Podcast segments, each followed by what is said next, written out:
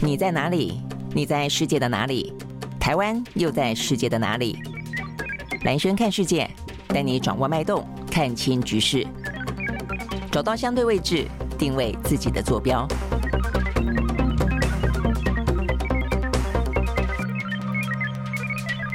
好，大家好，欢迎收看今天的蓝轩看世界哦。不好意思呢，稍微迟了一点点哦的时间。OK，因为有事情耽搁了。好，那这个今天的话呢，蓝轩看世界的话呢，一样啊，这个礼拜的话呢，第一天的呃开始的播出啊。那以后的话呢，也都是一样，希望呢能够在十一点啊，这个跟大家在 YouTube 见面。那之后的话呢，在 Podcast 呢，各个不同的呃管道的 Podcast 呢，也希望大家呢都可以呢来呃随时的回听。那 OK，当然如果说你要在 YouTube 上面回看的话呢，也非常的方便啊。那这个今天的话呢，呃，其实，在讲所有的呃、跟这个国际的财经跟地缘政治之前，呃，在今天的话呢，国内新闻有一个呢相当重要的，也跟呃这个国际之间的疫情实际上有关系的啊，就是呢，过去这些天啊，这个台湾内部的新闻真的是蛮多的，而且是重要的新闻还蛮多的啊，不管是呢柬埔寨啊，这个台湾人呢沦为所谓的猪仔啊，呃，被贩卖、被囚禁啊，这个甚至有传说啊，这个呃到盗灾器官等等的话题之外，再来的话呢，就是所谓的数位中介法啊。那这个数位中介法的话呢，引发了相当程度严重的啊这个言论自由的侵犯。那事实上呢，在我们的节目里面啊，这个在我们的单元里头，在广播节目啦，蓝轩时间，我们也曾经啊，在这个之前就跟黄哲斌啊聊过有关于数位中介法大概的内容。那时候我们就提出过这样的一个质疑，就是说呢，呃，网络需要被管理啊，但是呢，网络的言论自由可不可以被管？制，我想这件事情的话呢，目前看起来，呃，这个相关的条文草案啊，因为有侵犯言论自由之嫌，所以呢，已经在网络上面大炸锅哦，所以呢，造成了目前看起来的话呢，紧急的踩刹车。那我想这个话题其实也非常非常的重要哦。那伴随着这样的一个言论自由的话题，其实有另外一个话题，在今天早上有个最新的发展，那就是呢，呃，可以想象吗？我们的疫苗的采购的金额。竟然被我们的政府啊，这个列为呢三十年才能够解密的极呃绝对机密。这个事情的话，也是在过去啊，这个这这几天呢，引发了非常大的风波啊。这个话题跟言论自由比较有相关，就是说到底呢，对政府来说，什么样的事情是跟过去的民进党政府的价值是吻合的，什么是违背的？呃，对过去来讲的话呢，政府的透明、政府的公开啊，资讯透明、资讯公开，一直是民进党呢所。要求过去的啊，这个国民党的那包括呢百分之百的言论自由，也就是当初所谓的郑南榕他呢这个自焚所倡议的，到现在为止，每一年民进党政府的都在纪念呢这个郑南榕自焚的那一天，也都倡议百分之百的言论自由。好，但是呢现在的话呢，我觉得网络啊这个实在是太多网红实在太天才了啊，这个郑南榕呢现在变成郑。啊，这个蔡英文是个正吗？是个女王吗？呃，这个我眼中难容啊，所以这个叫正难容吗？好，所以我们要讲到的就是说呢，有关于疫苗的采购的金额，怎么会是机密，还是极机密，还是绝对机密啊？这个问，如果你去找我们所谓的呃国家机密保护法的话，你会知道我们的机密分三分三种啊。这个机密的话呢，是十年才能够呃这个解密。呃，极机密的话是二十年之后才能够解密，那绝对机密的话呢，三十年之后才能够解密。结果呢，呃，我们的疫苗的采购的金额竟然被列为极绝对机密啊！那什么样子这个呃内容可以被放在绝对机密当中？你再去看这个国家。呃，机密保护法大概来说话，就是所谓的涉及到国家安全啊，国家安全啦，然后呢，国家生存啦等等的这个话题，才会呢被列为绝对机密啊。好，所以呢，竟然这个疫苗的采购会被列为绝对机密，这个真是匪夷所思到一个极极点啊。所以对民进党政府来说，过去所倡议的，不管是言论自由，不管是呢政府必须要透明呃公开，在这个呃中介呃数位中介法以及疫苗的采购价被列为绝对机密，这个部分完完全全荡然无存哦。那我想应该是遭逢到这样子的一个。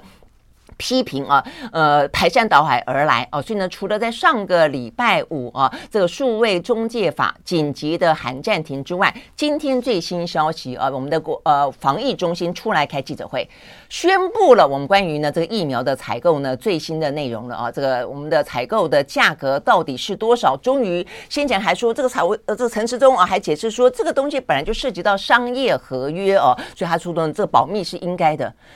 我真的觉得陈时中啊，他现在呢出来选。要选市长了啊！但是他针对这一些最近争议性的话题，他的回答，你都真的很怀疑他到底是不是真的啊？这个站在民主的、公开的、透明的这一方，所有的话都有他这个。真的是很很狡辩的地方啊！比方说先前的数位中介法，大家去问他的意见的时候，在民进党还没有改弦易辙、决定踩踩刹车之前，他还说哦，这个东西都是大家在扣帽子。民进党政府呢，真完全没有言前置言论自由。哎，结果呢，苏贞昌出来说，呃，要踩刹车了。他突然又说啊、这个本来就应该好好的，呃，跟这些呃频道业者来进行沟通啊。所以这话都随便他说啊。那这个有关于呢，这个相关的疫苗采购为什么？列为绝对机密哦，他在上个礼拜他也说哦，这是因为商业合约的关系，所以必须列为呃绝对机密。然后呢，黄珊珊质疑他说呢，哪一个国家不是公开透明？他还反问说，哪一个国家？你举你举例，比方说，所以呢，态度非常的高傲啊。那我不晓得哦，这个经过了一个周末之后。今天陈时中要怎么回应啊？这个防疫中心指挥中心还开了一个记者会，正式的宣布啊，他没有宣布所有的相关的内容了啊。他但是呢，他很目前我们掌握到的消息啊，这个就是他非常概括性的告诉大家说，呃，经过呢这个指挥中心的统计啊，他说呢，呃，截至今年底为止啊，这个嗯，扣掉一些各各地捐献的呃捐赠的数量，政府自己采购的呢是五千三百五十一万剂，采购的金额总。数呢是四百零八点六亿元，所以呢，平均每一季花费七百六十五块钱，七六五。好，所以呢，就是目前的话呢，我们的防疫指挥官王必胜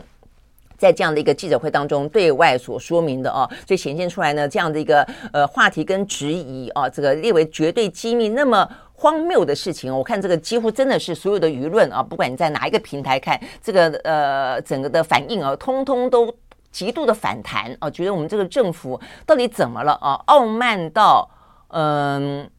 傲慢到无以想象的状况啊！你真的很难想象这个疫苗采购啊，这个是几机密。因为我这个周末还因为这个事情，我还特别去找了资料，准备说今天要跟大家分享。因为对陈时中来说，我真的觉得他的说谎是不打草稿的啊！你突然间问黄先生说，比方说哪个国家，他可能一时之间被记者堵麦，他可能回答不出来，只要上网去找。你就找到很多的国家都宣布都有公布，呃，尤其在这个国会的殿堂当中，只要他们的一些国会议员有问，他们一定会回答。那有些时候他们还主动公布，比方说我们最邻近的日本，日本的话他们就公布了，你只要上网去查，日本的话呢，他们是政府哦，他们的财务省，呃，就公布说有关于疫苗采购以及包含配送到全境的费用，每一剂的疫苗平均花费是两千七百日元。平均的话呢，新台币呢六百二十二块钱，那还包括了说什么支付给医疗机构的接种费用啊，这个平均的价格是三千七百元。哦，所以意思说不同的一些状况所施打的疫苗价格还不一样，他就通通都告诉你，通通都告诉你，所以我觉得呃，这个政府所谓的他需要被列为绝对机密，到底是要掩饰什么？哦，所以我觉得这个部分就回过头来去看，在当初在台湾，不管是口罩的、疫苗的、快筛的价格，都非常的缓慢而不合理。那尤其是像后来快筛，快筛的话呢，到最后呢去购买的时候呢，你还呃经过所谓的审议，但是审议的一些内容能够来参与竞标去贩卖快筛剂的这些公司，个个都很奇怪。所以这部分其实当下就已经很多的啊这些民意代表。或者在了解的过程当中，可能的黑箱就质疑说，这部分到底是不是呢？呃，政府之间有一些政商之间的上下其手，甚至是不是跟这个陈时中的竞竞选的政治献金有关？哦，所以我们看到今这一两天也看到了不少的啊，这些民意代表就说，真正啊，如果说呢，这个陈时中要渡大家呢悠悠之口的话，你就宣布你参选以来的政治献金通通公开，而且不接受任何在口罩、疫苗。快赛季里面有担负任何的这样子的一个呃贩卖啊，这样子的一个呃公司，这些公司里面的呃政治现金通通一概不收。对于陈时中来说，如果他要让大家。呃，相信他认为，在过去这一两年间、两三年间，所有的政府的采购都没有任何见不得人的，甚至是图利政党或者图利私人的状况。我觉得对陈时中来说，真的应该要做出这样的保证啊。那否则的话，你列为绝对机密，这个匪夷所思的一个行政上的作为，到底是为什么？而且被大家批评完之后，哎，今天就公布了哦。所以我觉得这个部分。呃，对于台湾来说，对于这最近最近这段时间以来的一些政治上面侵害到人民的自由，违反了政府的透明公开这件这些事情，我觉得都是非常兹事体大的哦。我们不断的在目前的台湾啊，这国际的处境为难当中，我们不断的强调，我们相较于对岸，我们是够自由的，我们是够民主的，我们是够透明的，我们是更够公开的。这些摆在眼前的事情，你发现说我们的民主自由、我们的透明公开，只是不是只有民进党认为的透明公开？民进党认为的民主自由才是民主自由哦？只要你认为不是的话呢，通通都是可以盖起来的。我觉得这份对于台湾的。相信的价值哦，在这最近这段时间的一些事件当中，真的是非常受到了相当大的冲击哦，而且呢，我都觉得真的是需要我们真的是必须要很坚定的，而且呢，很奋力的去维护属于我们该要有的一些自由啊。好，那所以呢，今天呢，目前看起来啊，这个最新公布的，呃，终于啊，这个政府公布了啊，这个疫苗的采购的价格了，说平均每一剂呢是五七百。七百六十五块钱啊，那至少公布了啦。那至于呢，这个内容合不合理啊？那这个计算到底是怎么样？我觉得对于这些呃国会议员有呃有能力获取更多资料的话呢，可能更可以去精算啊，到底怎么样？至少比起日本来说的话，我们刚刚讲到日本是六百二十二块钱啊，我们是七百六十五块钱，比他们多了一百多块钱啊，是贵了不少。那为什么？我想这部分的话呢，可能在公布之余啊，那还必须可以去细究到底这个当中呢，采购里面是不是合理啊？好，所以呢，这是。在今天我们看得到的。呃，跟国内啊也算是跟国际的疫情有关的最新的消息了啊。那至于就这个疫情本身来看的话呢，除了这个采购价格呢，在这一两天呢，引发了非常高度的关注啊。我相信在接下来的话呢，陈时中哦，他在这个选举过程当中展现出来的态度哦，以及他面对过去这些呃他在指挥官的啊这个嗯位置上面他所做的一些决策，我想都应该会有更深刻的啊、更这个公开的、更透明的一些表达跟一些呃辩论才。才是啊，那再来的话呢，就是讲到这个国际的疫情理念，呃，这个呃岸田文雄他染疫了啊，那所以呢，这个对日本的。首相来说，他算是第一个染疫的了。不过他自己说呢，他是轻微啊，所以呢，目前呢也还是呃这个隔离当中，但是呢，依旧的主持国政。那再来的话呢，是美国的第一夫人啊，这个盖尔啊，这个盖尔，他也就是吉尔啊，翻译成吉尔。那他目前也是在染疫当中，呃，不晓得是不是被拜登传染的啊？这个拜登呢，呃，目前看起来是 OK 的了啊，所以呢，就是在国际之间的话呢，呃，不断的还是有一些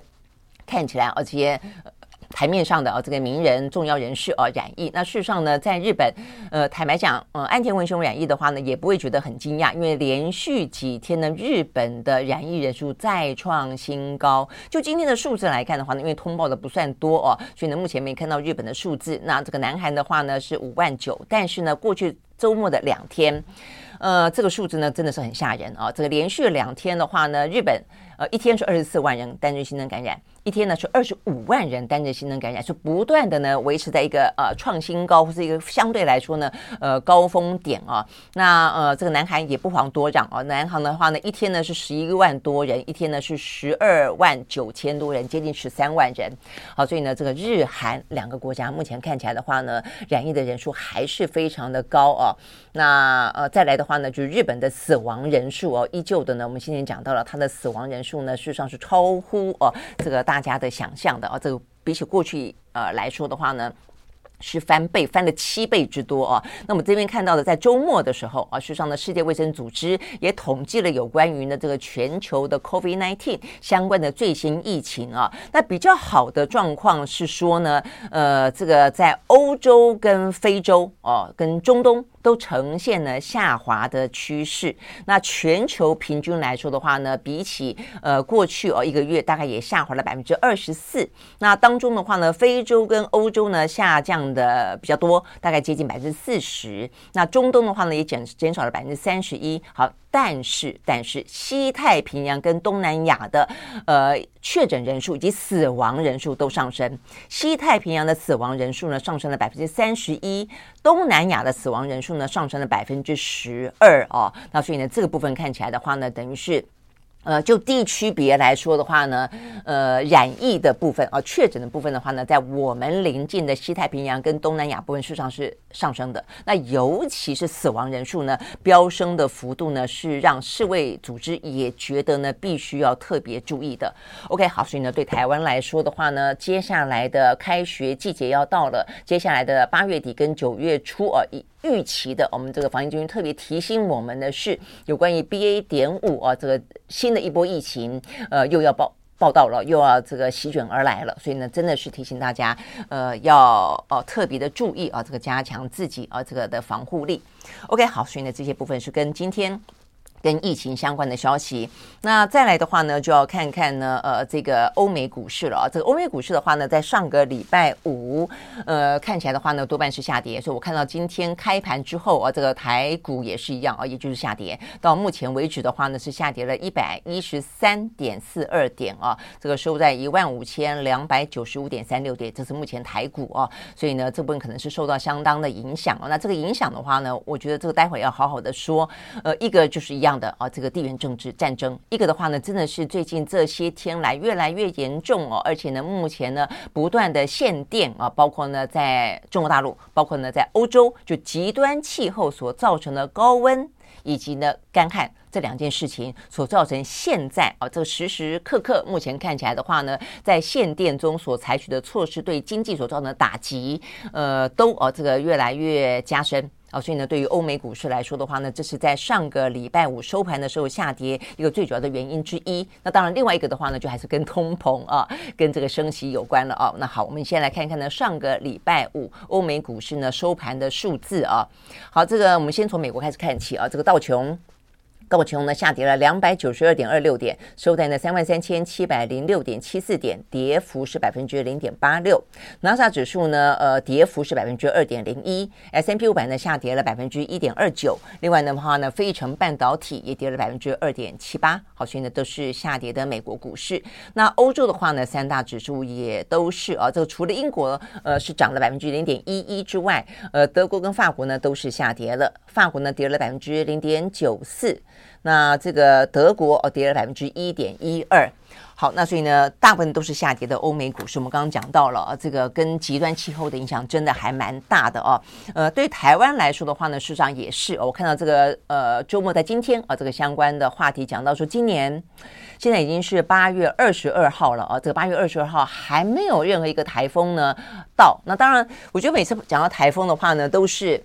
呃，两种心情了，啊，一方面的话呢，又希望他来，那带来。比较多的呃，这个下雨嘛，啊，那一否否则的话就会担心干旱。那虽然今年的话呢，我们的梅雨季节还算是下的蛮多的哦，我想那段时间大家应该都还有印象，记忆犹深，连续下，连续下，像泡在水里面一样。所以今年的话呢，虽然那个时候感觉起来呃有一点的生活当中有点点觉得阴阴雨雨的啊，觉得不舒服，但是的话呢，从好处看，因此台湾今年的水情还不错。就当全球都在干旱的时候的话呢，台湾。就算是目前的话呢，绿能可能供不上，然后太阳下山之后呢，太阳能呃就不够哦。但是的话呢，目前都因为水力发电还可以补充哦，所以目前看起来的话呢，并没有大规模的限电。好，但是接下来的话呢，当台风季节台风不来的时候，呃，开始就有这个气象专家担心啊，这个接下来的话呢，会不会又有一些呢？水力发电啊，一直因此影响到了这个可能的限电危机了啊！因为在过去来说的话呢，史上最晚报道的一年的台风是在八月三十号，是在二零一零年的那一年最晚报道那个叫做南修台风，大家苦等苦等，终于等到它是八月三十号。所以呢，今天已经八月二十二号了，我们台风还没来，所以会不会是破纪录的晚到？那如果晚到的话呢，就算在今年，呃，不影响到。呢，立即的水情啊，这个气象专家担心的是会影响到明年的春雨啊，所以呢，这些部分的话呢，都是会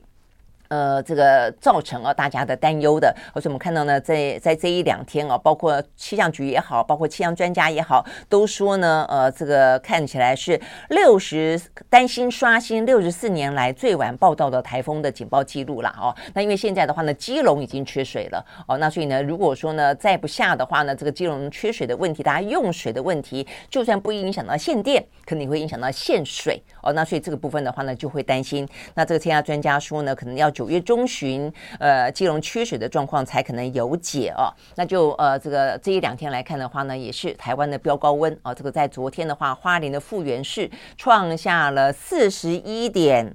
六度的高温啊，所以呢，这个温度是真的很高。好，那所以呢，对台湾来说的话呢，目前幸好啊，这个春雨梅雨呢还不错啊，所以目前的话呢，呃，限水限电的状况还没有那么危急。好，但是我们就要接下来就要聊全球了啊。这个全球的话呢，从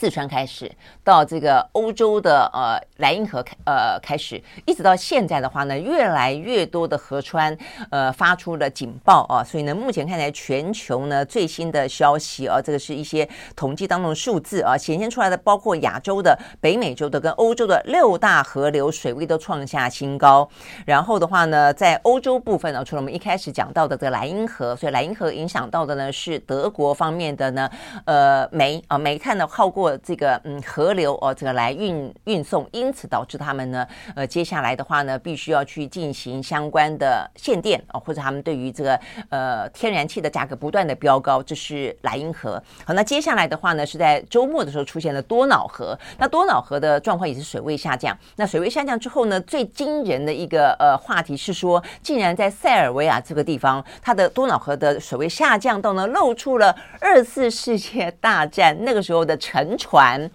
当初都打捞不到的哦，那就搁浅在那个地方的，就在就在河底下，哎，突然之间露出来了。那不但露出来啊，这上面呢装载的什么当初的一些炸弹啊什么的话呢，都还看得到啊，这个历历在目啊，所以呢，这是在多瑙河所看得到的。那多瑙河的话呢，它是穿越十个国家的呃重要的航道啊，那它的干旱比起莱茵河说好一点点，那但是的话呢，也。呃，因就是因为水位下降的关系，所以呢，大型的船只没有办法抵达到匈牙利哦，所以匈牙利部分的透透过船只呃河道来运送的货物，因此受到了影响。再来的话呢，包括它的旅游业也受到了影响。好，所以呢，这是多瑙河。那再来的话呢，有个叫波河啊，波河的话呢是贯穿意大利的北部。那所以呢，说过去的话呢，以前波河流域呢还经常强降雨，造成洪荒，结果呢洪灾，就没想到现在呢是不下雨啊，造成了干旱。所以呢，目前的话呢，意大利的北部已经出现了七十年以来最严重的干旱，波河的水位低到啊，也是发现了一枚在二战时期的炸弹。啊，所以呢，这么的低，那导致的呢，还包括呢，因为呢，这个波河流域的话呢，是有意大利三成的食物哦，都是来自于波河沿岸，所以目前看起来的话，严重影响到的是农作物。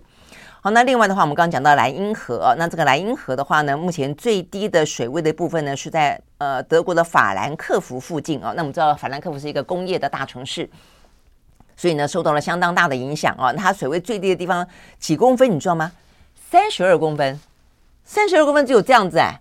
所以呢，难怪它的船就完完全全无法呃无法经过哦。所以呢，这是我们看看到的有关于欧洲方面的啊，不管是这个莱茵河啦、多瑙河啦、波河啦，都受到了影响啊。那这个影响所及的话呢，一开始大家认为呢，干旱影响的是农作物，是粮食。那接下来的话呢，知道的是还影响到水位、河川、河川的水位，所以影响到是这个货运。再来的话，影响到供电；再来的话，影响到供水。那现在更进一步的话呢，影响到。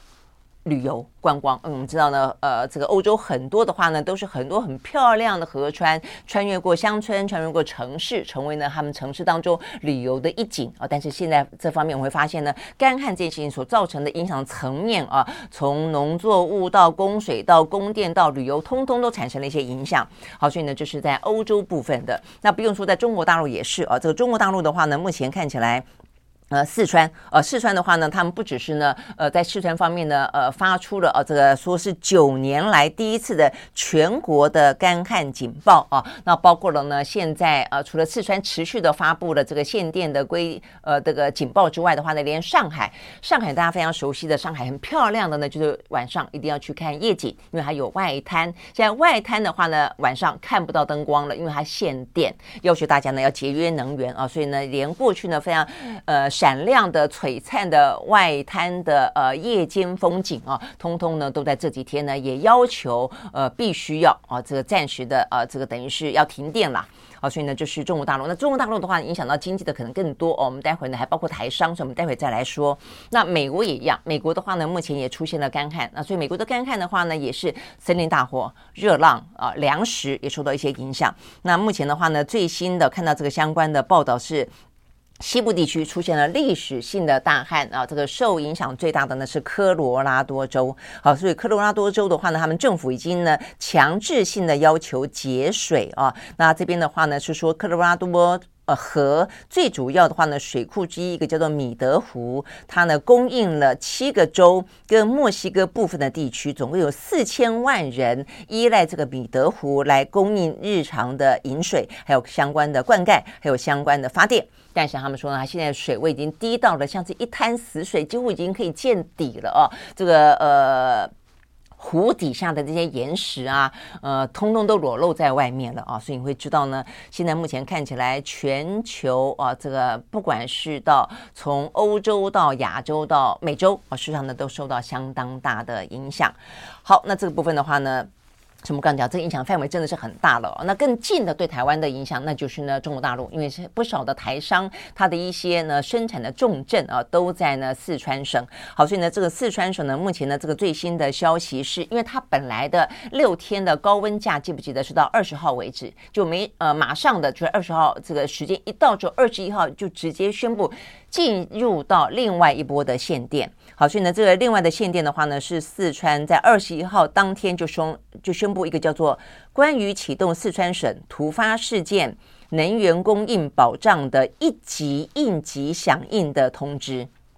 好，那所以呢，从二十一号的凌晨开始呢，就马上的几乎是无缝接轨的啊，这个接上去了。所以呢，呃，它一样的就是限电。那这个限电的话呢，就公布了另外呃，在头。六天的高温假的时候呢，叫做呃让电于民嘛，等于是让民生的生活的先用，生产的后用。那现在的话看起来的话，这个四川啊，这个一级的限电，一级是最严重的。这个一级的限电呢，它有一个更完整的啊一个原则性的啊，它这个原则的话呢，有一段像顺口溜的啊，呃，就是怎么因应，先什么后什么，优先顺序是什么啊？这个先中央后地方，先重点后一般。先安全后生产，先生活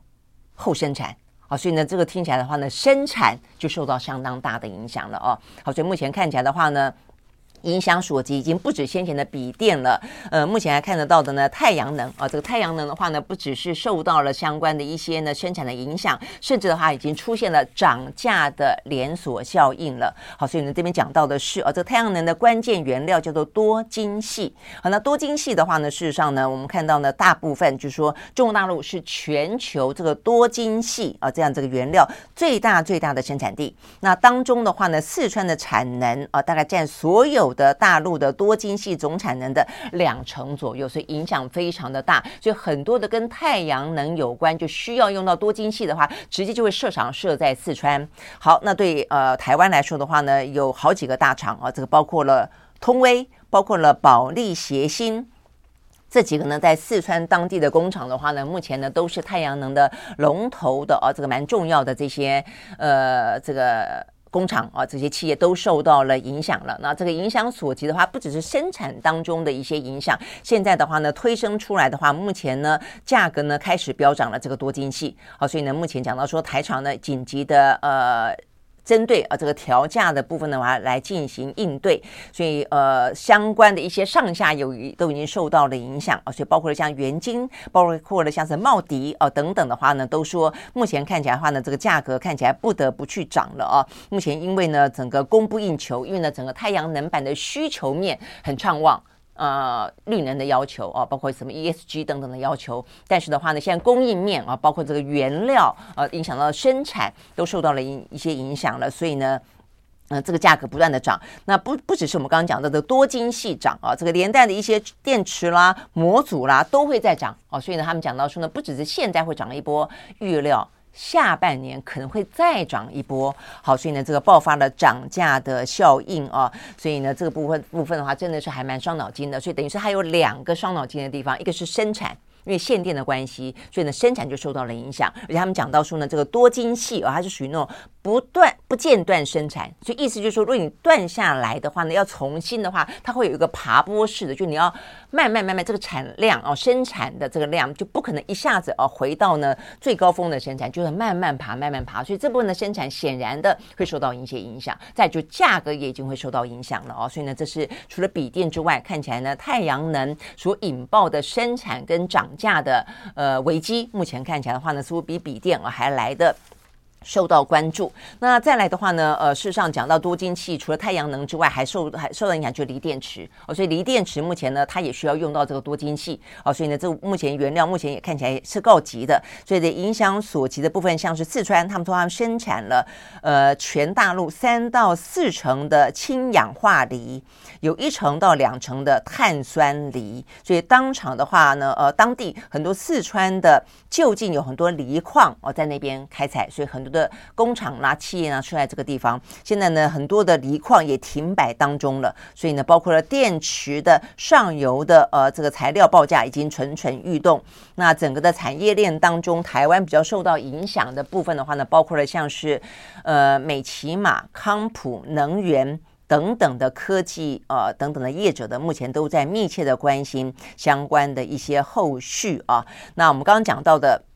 对他们来说的话呢，就会更关注我们刚刚讲到这个所谓的一级，我觉得他们所颁布的叫做一级应急响应当中的限电怎么个限法哦。目前看起来的话呢，是说呃未来这些天采取分区分时段的限电，大概呢限电的时间最短也要十小时。最长呢不超过两天哦，但是你想想两天你的生产要停摆哦，那尤其我们刚刚讲到像多晶系的工厂，它停摆之后要重启的话，要有一段时间的爬坡，这部分的影响真的都还是蛮大的哦。OK，好，所以呢这边就讲到包括呃笔电，包括了这个呃。太阳能包括了这个锂电池的一些相关的影响。那我们看到的话呢，其实还不止啊。这边还看到说呢，呃，这个《华尔街日报》也报道了有关于这些方面的影响啊。这个影响到的还有更多层面的，跟四川其他的一些产业，实际上也都受到了相当大的一些影响。OK，好，所以呢，就是有关于嗯，跟极端气候。哦，就所造成的影响就这么大了。好，那除了极端气候之外的话呢，那就是呃地缘政治了。好，所以地缘政治的影响的话呢，目前看起来，呃，这个呃相关的啊，这个俄乌之间，目前俄乌之间的话呢，现在大家最担心的就是我们上个礼拜五已经跟跟大家提到了啊，就是呢，目前看起来呢，这个扎。呃，扎波罗热核电厂啊，这个部分的话呢，现在等于是在乌克兰境内，但是呢，俄罗斯的军队已经掌控了这个核电厂。那这个附近的话呢，爆爆炸不断啊，所以引起了相当大的担心。所以呢，呃，上个礼拜五的时候啊，土耳其的总统埃尔段才担心说呢，下一个啊所谓的呃这个。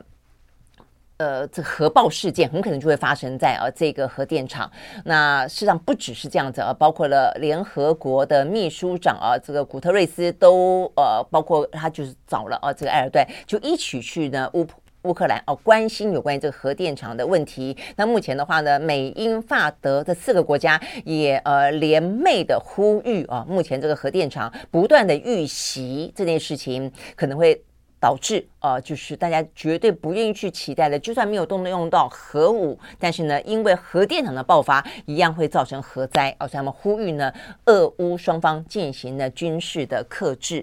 嗯，那这个部分的话呢，呼吁俄乌双方是有道理的，因为呢，乌克兰也想夺回这个核电厂，所以呢，这个附近有些爆炸，呃，也因为俄罗斯都说是乌克兰干的，那但乌克兰都说是俄罗斯干的，但是呢，就目前看起来话，显然的啊。呃，西方世界认为这双方其实都有啊造成擦枪走火的可能性存在啊这样的一个几率啊，所以目前看起来的话呢。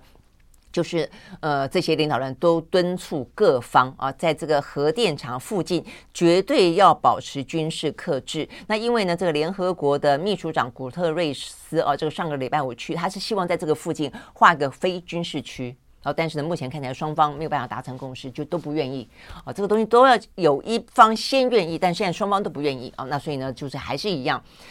OK，好，所以呢，这个目前看起来的话呢，事实上，呃，这个，嗯，泽伦斯基，呃，在在上个礼拜五的稍晚已经，呃，这个下令乌克兰进行相关的核灾演习了，所以呢，听起来就包括这个部分，确实，呃，这个不排除擦枪走火的可能性了啦。OK，好，所以呢，这个部分虽然说俄乌的战争呢越推越久，大家好像也觉得说有点疲乏了，好像也觉得说，还，反正就那个样子的，也不会再多严重了。但是现在目前看起来，有关于呢这个扎波罗热核电厂。附近不断爆发出来的零星的这些遇袭事件，会不会擦枪走火，成为大家不愿意看到的核灾难？呃，再一次的车诺比事件再爆发，我想这是大家目前最担心的。OK，好，所以呢，这个部分是讲到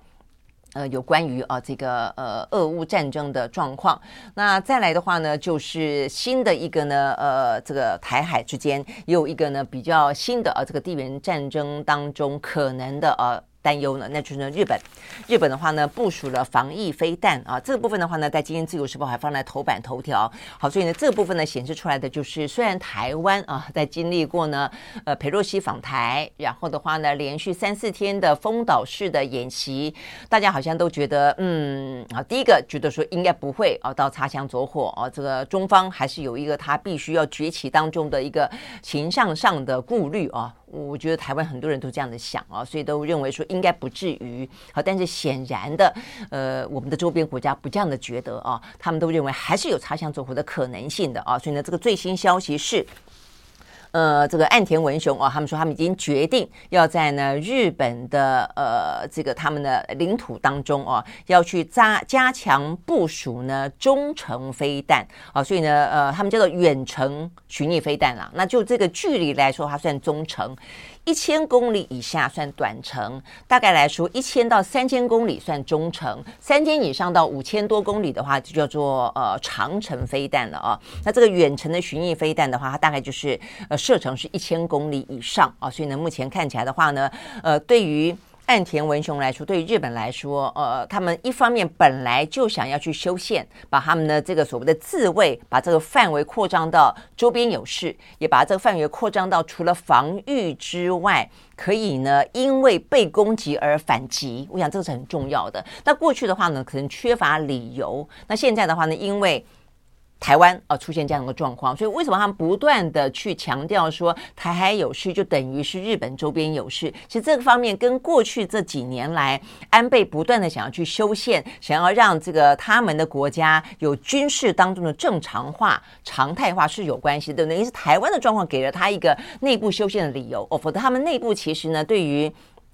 内部也好，对这国际之间也好，呃，认为日本的军国主义是否可能复辟这件事情，其实大家疑虑都很深。呃，所以呢，对于安倍一直想要呢，呃，迈向一个所谓的正常国家，想要去修宪，呃，这个修有关于自卫队呃这方面的一些军事当中的这些宪法条文，其实大家都是有疑虑的。但是等于台湾的状况给了他一个理由，好，所以呢，比较近的理由就是所谓的呃比较远一点。这些年一直在讨论的，就是所谓的台海有事等于周边有事。那更近的理由呢，就这一次的军演。这次军演大家还记不记得？有五颗飞弹，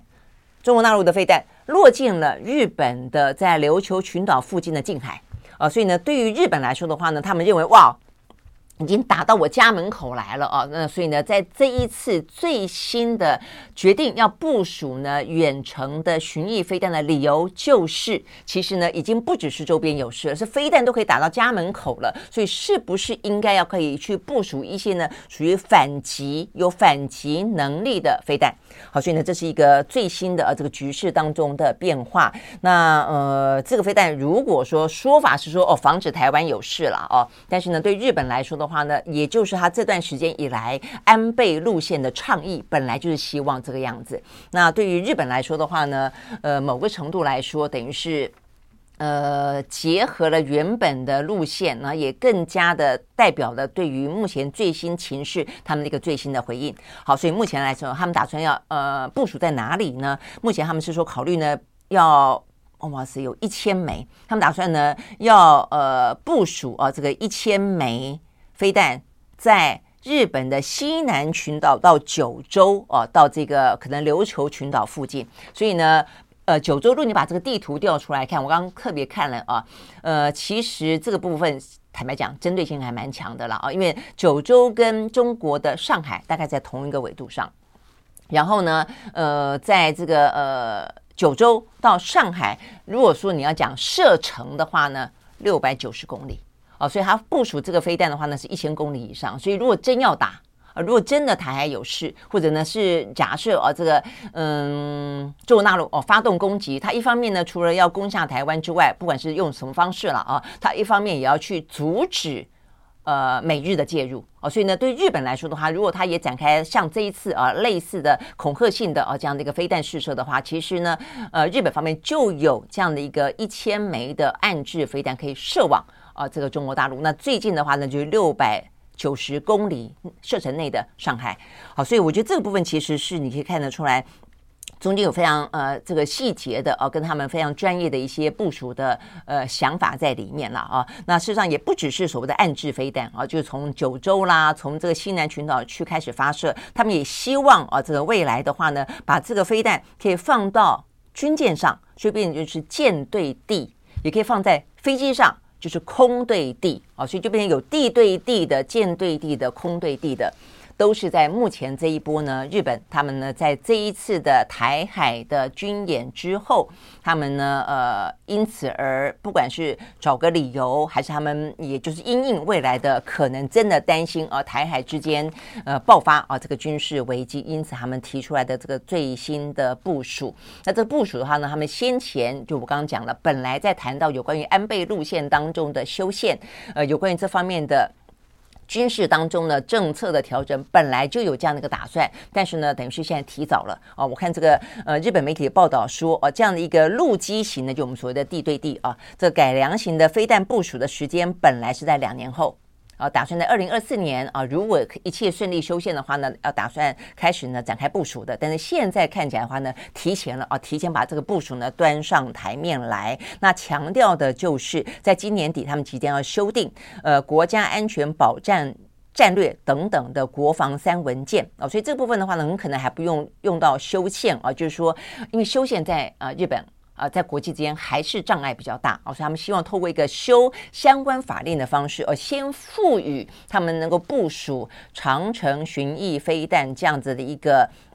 呃这样的一个呃等于是政策了哦。然后的话呢，加强反击能力。OK，所以这个反击能力呢，跟台湾所谓的我们就是呃绝对不会进行第一级概念是一样，就是我们基本上是采取一个被动，但是如果说当对方采取的攻势之后，我们就是会回击啊，所以我们就是用所谓回击的角度啊，所以事实上，呃，美方也不断就是就是台湾跟日本啊，在这个方面来说，就是因为美中之间的关系的关系呃的原因啦，跟二战时期延续到现在啊，各各自不同原因，但是都只能够取得呢防御型的武器。哦，那所以呢，对日本来说，更对台湾来说，都希望目前呢，这防御型的武器是有所突破的。意思就是说呢，在防御之外，如果遭遇到第一级，我们可以反攻击啊，所以我们叫反击哦，不叫做攻击。好，那所以呢，这个部分呢是。看到呢，呃，这个呃，这个日本啊、呃，这个最新的讯息。那但是日本的话，如果他也加入了一个台海周边有事啊，呃，如果真的到时候呢是美日可以驰援的话，然后那当然对我们来说，呃，能够希望，我觉得这都有点像是有点像是以战逼和了啦，就是说确实是采取一个战争部署的方式，让对方不敢动哦。但是这种这种战略最担心的就是擦枪走火。因为你不断的是在，它不是真正的和平，它是用战争的兵临战争、兵战的方式去维持一种恐怖平衡。那真的就是希望它不要发生。若否则一发生的话呢，这个军备竞赛啊，目前的敌意螺旋不断的升起啊，双方呃不止双方，多方啊的这个呃军事战备都在提升当中的话啊，这个真的就是担心。是擦枪走火了哦。那如果说呢，把日本的这样的一个防御的呃这个战备也放进来的话啊，这个台呃台日啊，就双方共同面对呃中国大陆它的呃军事战备的预算越来越高，是不是可以足以啊去呃对抗呢？在这个美国的国防部最新的消息啊，有关于这个飞弹的部分啊，他说呢，大陆目前拥有射程涵盖日本的呃陆射型飞弹、中程弹道飞弹，就我们刚刚讲到像呃这个。就日本现在要部署的这个也算中程啊，他说呢，大概有一千九百多枚哦，所以日本现在打算部署一千枚啊，那但是中国是有一千九百多枚，那巡弋飞弹大概有三百枚啊，所以呢大概是这个样子。那但事实上呢，我们如果把日本也算进来，中国也可以把北韩也算进去哦，所以呢，在这个美国的国防部的讯息当中，它是连带北韩的也算到中方那一边哦，或者说会威胁到呃台日韩的啦哦，那所以呢，OK，北韩目前呢部署的。飞弹射程涵盖日本的弹道飞弹有数百枚啊，所以呢，目前看起来比不完的啦哦，目前看比不完的啦。那尤其呢，这个呃，朝鲜跟中国大陆也在发展极音速的弹道飞弹，我说可能飞得更快，而且不容易被追踪。好，所以呢，这段时间真的是每次讲到这些跟军事武器哦，这个的竞赛哦，我其实心里面都觉得有点沉重，因为这个。嗯，这种比，第一个我就说比不完，第二个呢，你再怎么比啊，它都是更增添的战争的危机啊，真的是没什么，没什么好，没什么好处的啦啊。OK，好，所以呢，这是目前我们看得到的啊，这跟呃这个呃地缘政治有关的相关的讯息。好，那除了呢这个地缘政治啊，跟这个我们刚刚讲到极端气候所造成的啊这个相关的一些呃问题哦，也当然影响到相关的财经讯息之外啊，最后有一些财经的讯息要再跟大家做点补充的。呃，OK，事实上，事实上，我觉得现在所有的事情都联动哦，不管是气候的联动、地缘政治的联动、通膨的联动啊，这个产业链啊，通通都是搅在一起啊。好，那当然，这回到最经济的本身呢，那就是通膨哦。那通膨事实上也联动到了一些能源啊，跟一些粮食啦啊。好，那这个重点的地方在于说，呃，欧美股市在上个礼拜五呢下跌的另外一个非常主要的原因，除了我们刚刚讲到极端气候以及战略呃这个地缘政治之外。通膨哦，那通膨的话题的话呢，是因为啊，这个在上个礼拜呢，呃，美国公布了联准会的会议记录之后，还包括了这个通膨有点到顶的讯息之后，好像有一两天大家觉得说哦，不用担心了。但是啊，联准会有连续好几个鹰派大将，呃，都出来喊话啊，这个喊话都说。绝对不能够掉以轻心啊！这个当中包括了呢，我们所谓的英王哦，他是圣路圣路易啊，这个联准银行的总裁布拉德，嗯、呃，还包括了好几位哦，都重申要继续升息，以抑制呢高通膨。那另外的话呢，这个李奇蒙联联准银行的总裁啊，就巴尔金达，甚至说联准会绝对会竭尽所能的使通膨回到百分之二。的目标水平，即便甘冒经济衰退的风险也在所不惜。回到百分之二，现在还 百分之八点多，八点六啊，所以呢，会知道这个接下来的话呢，这个。状况啊，还是非常的严峻啦啊！好，所以呢，这个部分有关于通膨升息的啊，这个压力的话呢，显然我们今年今年就就有说到了啊，就这部分一定要再观察，是不是真的到顶了？其实不见得，所以是不是升息的手段因此真的要放缓了？其实这方面的辩论在美国还在持续的角力、持续的拉锯当中。好，那最后一个的话呢，也是还蛮重要的消息啊，那就是呢，呃，这个呃，普丁呃跟。习近平跟拜登都说要见面啊，所以未来这段时间透过外交的见面，想要降低呢相关的一些地缘政治紧张的事情，目前看起来都在酝酿当中。那习近平跟拜登说可能会在十一月份的时候要见面，对不对？好，但是现在呢传出最新的消息，如果要见面，习近平习近平要跟普丁先见面。在哪里见面呢？九月份在中亚这个地方，他们可能有见面，因为他们有一个会议啊，叫做什么上海的呃一个呃组织国际组织啊，他们呃在这个场合当中，呃以中国、俄罗斯为首的这些国家，他们呢会进行呢呃跟经济有关的会谈，所以在这样的一个场合当中，习近平跟呃普丁可能会先会面啊，所以呢，习近平跟普丁的会面的话呢，很显然的，他们就会谈到现在西方世界。国家最担心的中国、俄罗斯跟北韩。可不可能有任何程度的一些联手？所以这部分很显然的会造成西方国家的一些焦虑哦。所以呢，到底事情会怎么样发展？而且的话呢，普丁现在显然的啊，呃，持续的透过呢能源作为他呃施压西方的一个手段啊。所以呢，最新消息是，呃，俄罗斯的国有能源公司表示啊，他们在这个月的稍晚还要继续关闭呢通往德国的北溪天然气的管道进行三天，说要干嘛呢？说要维修。好，那我觉得这个手段呢，坦白讲蛮阴狠的啊，因为现在呢，另外一个消息是，德国的总理肖兹他面临了他上台以来最低最低的民调。我觉得现在所有的国家的元首，由于西方世界国家，因为他可能是民主国家，民调的不断。出来，而且它不断的有民选的机制啊，所以呢，包括尹锡悦啊，包括这个最新的萧兹，都面临了他们上台差不多都才是一百一百天左右不到啊，呃，都一样，他们的呃民调都腰斩。呃，尹锡悦的话呢，上个礼拜是说掉到了百分之二十四嘛啊，这个萧兹一样，跟他难兄难弟。最新消息呢，他的民调呢也掉到了百分之二十几。啊，百分之二十几。那所以呢，这个最新的消息，在一个呃场合当中，他呃参加一个会议，还碰到了两个女子哦，突然之间脱掉上半身，跟他抗议啊，这个有关于天然气的问题。他不是抗议天然气，因为俄罗斯斩断，而他必须要紧缩，必须要涨价哦。他是希望。消资希望德国主动斩断对于俄罗斯的天然气的输的需求，所以你会知道说呢，在天然气这个话题上面，在德国这个国家里面，一方面你又希望能够降低俄罗斯的能源对于德国经济的影响，另一方面又有一群环保分子，他希望你根本不要依赖德国取得天然气，你最好百分之百用绿能。所以呢，对于消资来说，一样的极端气候、干旱。热浪、通膨，然后地缘政治、天然气等等问题，一个头两个烧，所以他的民调遭遇到呢，呃，这个目前呢就上台以来啊，这个最新的新低。